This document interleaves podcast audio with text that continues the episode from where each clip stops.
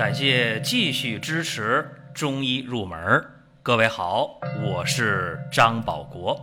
如果你想听没有营养、照本宣科的讲解，那么请绕行。中医入门是中医小白的入门神必备，让我们一起发现中医之美。下面说两个微信公众号：蒜瓣兄弟、光明远。各位在公众号里，我们继续缘分。今天我们讲的是肺和肝脾肾之间的关系。那先说肺和肝的关系。其实我们以前讲过啊，说肝主升，肺主降，因为肝它生于左，肺降于右。这个中医有个说法叫做“龙虎回环”，所以肝升肺降，它对人体的气机调畅，它起着关键性的作用。当然，中间还有一个脾胃啊，作为气机升降的枢纽，这个关系也是很不容忽视的。那肝如果疏泄功能出现了异常了啊，会怎么样呢？会导致问题了。一旦肝湿疏泄，肝火犯肺，这个时候症状可就出来了啊！不仅是咳嗽气喘了，而且在咳嗽的时候或者吐痰的时候，胸胁就是我们讲的两边肋骨，它会出现胀痛。这有一个专用的词儿叫什么？木火行金，肝木的火伤到了肺经了，哎，是这样一个情况。不仅咳嗽，而且呢是胸胁有胀痛的表现。另一方面啊，说肺湿清肃啊，你肺的这种功能出现问题了，怎么样？肝气上逆，那么就有了眩晕呐、头痛啊，而且这个时候必须要有胸肋胀痛的这样一个症状。才能说明是什么呢？是肺湿清肃，肝气上逆啊，必须有这个两边肋骨的这个胀满、胀痛的表现，这才可以。这是我们讲啊，说肺和肝之间生理上、病理上互相的一个依存，还有一个互相的影响。那还有肺和脾之间，一讲肺和脾啊，大家特别呃有一个话要讲，哎，说那我知道。说肺往里吸那个清气呀，和脾运化的水谷的精气合称为中气。对，这个说的很对啊。说你看那个肺脾两虚的人会怎么样啊？中气不足啊。中气不足的话，少气懒言，神疲乏力，声音低微啊，是这样一个状态。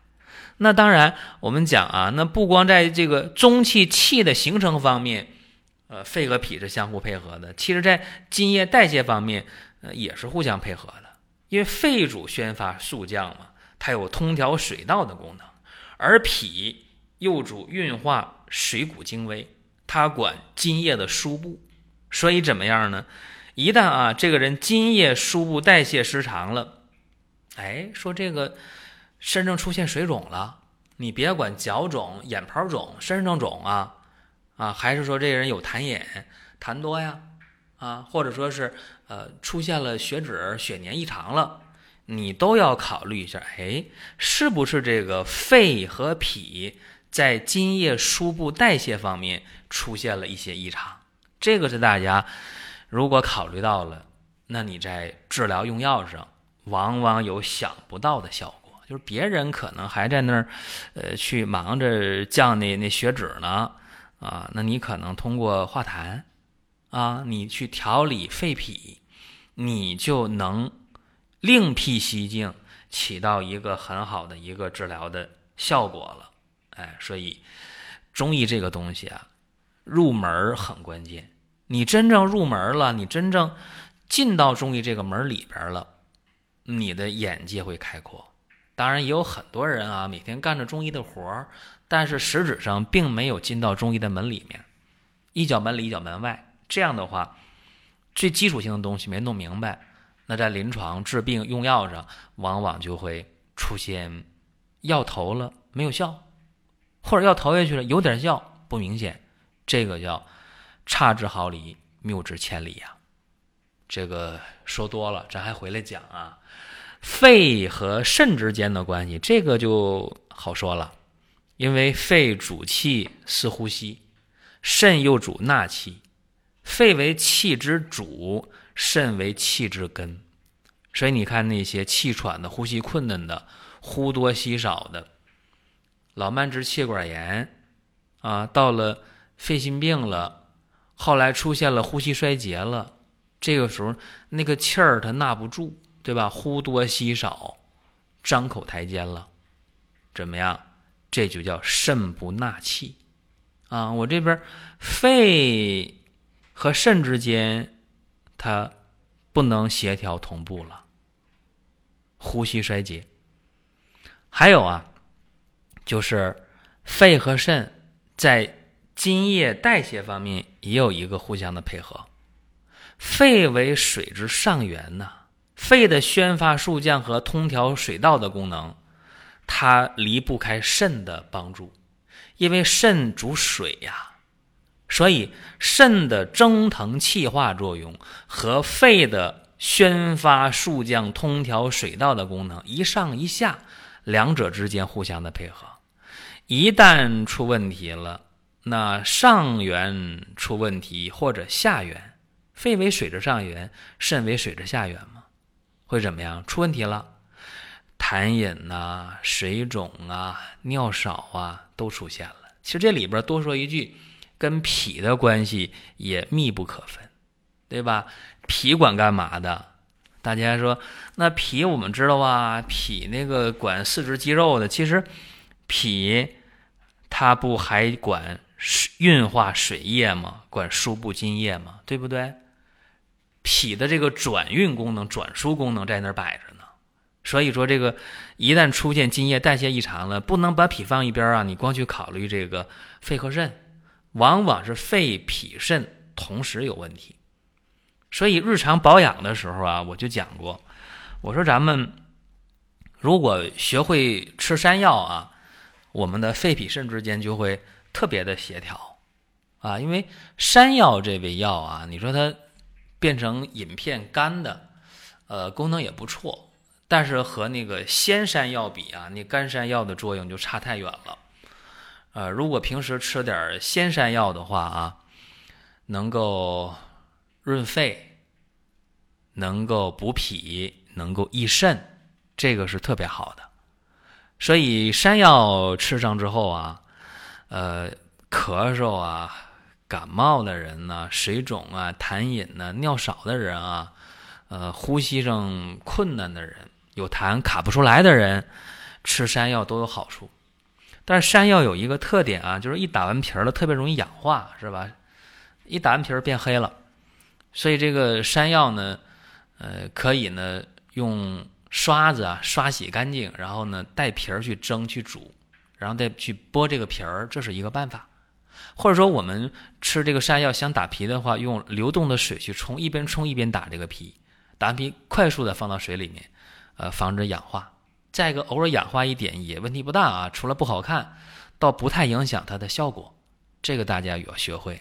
再有就是在外面我们吃山药，哎，那个火锅店里的山药特别白，据说啊，很多的白白的山药都是通过双氧水儿。处理的这个事儿我不太了解啊，因为饭店后厨的事儿我不了解，但是呃有这个可能，所以大家吃山药的话呢，最好自己动手啊，这个会更靠谱一点儿。还有啊，这个肺和肾之间的关系还有一个，来和大家再说一下，就是阴阳互滋的作用，就是肺阴下输到肾，然后呢，肾阴上滋于肺。而且呢，肾阳还能资助肺阳。那肾阴和肺阴之间这种关系呢？大家说，那我知道金水相生嘛，肺属金，肾主水，金水相生，这个好理解啊。因为肺肾阴虚的时候，出现了潮热呀、盗汗呢、五心烦热呀、全红目赤啊，啊，出现腰酸呐、耳鸣啊，啊，出现了这个干咳少痰呢，啊，啊出现了呃一些这个早泄呀、遗精啊、带下呀，啊，出现这些问题，或者声音嘶哑呀，呃，说话的声音呢不清亮啊，等等，这个叫做肺肾阴虚啊，这个时候需要用金水相生的方法啊，咱们去调理肺肾之阴，用这些药，往往效果就很好。但是肺肾阳虚啊，这大家听的就很少了。哎，说没听说过肺肾阳虚啊？那肺肾可不可以阳虚？当然可以啊。很多人会认为啊，这个阳虚一定是从气虚发展过来的。比方说肺气虚，大家就比较熟悉啊。说我知道啊，呃，肺气虚啊，说我这咳嗽的时候都没有劲儿啊，气喘呐，然后痰比较稀呀，比较轻薄呀。啊，然后神疲乏力呀，面色黄白呀，啊，畏风自汗呢，一伸舌头，舌苔是白的，一按这脉，脉是虚的，哦，说你这叫肺气虚。那么肺气虚再往下发展，大家说那我知道了，再发展就一定是呃肺阳虚了吧？其实肺阳啊，它有几个功能，大家得知道，有防御功能、固摄的功能、温煦的功能。当然，它还有什么呢？通调水道、食胃固表的功能。所以你把这个肺阳虚理解为肺气虚到一定程度才有的，也可以。那么肺肾阳虚是什么呢？就是除了刚才我说那些肺气不足到一定程度的表现之外，还有肾阳不足的表现。啊，我们说这个怕冷啊，尤其是腰膝酸软呢，啊。这个腰以下或者膝盖以下的腿是凉的呀，啊，那出现了男性的阳痿呀，女性的这个性冷淡呢，宫寒不孕呢，这都是一些具体的表现。包括脚是凉的呀，啊，怕冷，啊，喜欢温暖，一热乎这腿就舒服了。哎，这后腰呢，揉一揉，按一按，捶一捶就舒服了，这都是肾阳虚。包括呢，这些症状融合到一起，肺肾阳虚就都有了。那么肺肾阳虚，刚才我说了，它是在很多时候被我们所忽略的一个病。那么解决这个肺肾阳虚，其实有一味药是非常好的啊！我不管大家平时用什么药啊，我用金匮肾气丸啊。这个人说，那我用六味地黄丸，这个我告诉都不对啊。你解决肺肾阳虚的时候，你一定要想到一味药。很好，这味药就叫做葛芥。葛芥在用的时候，这量呢不要大啊，一般呢就用到三到六颗就可以。你说用到五颗，哎，很不错啊，这量没有什么问题。那葛芥呢，一般呢是压成粉啊，入丸散剂，或者呢泡在酒里边泡酒喝。因为葛芥这个药呢，它很明确啊，它是归肺经和肾经的，它是能够补肺益肾。纳气定喘，助阳益精，所以说肺肾阳虚的这些喘呐、咳呀、痰呐、阳痿呀、遗精啊、带下呀、宫寒呐，出现性冷淡呢，用这个葛芥都是非常不错的。好了，这是今天给大家讲的中医入门。那下面和大家做个小小的提示啊，七夕节马上到了。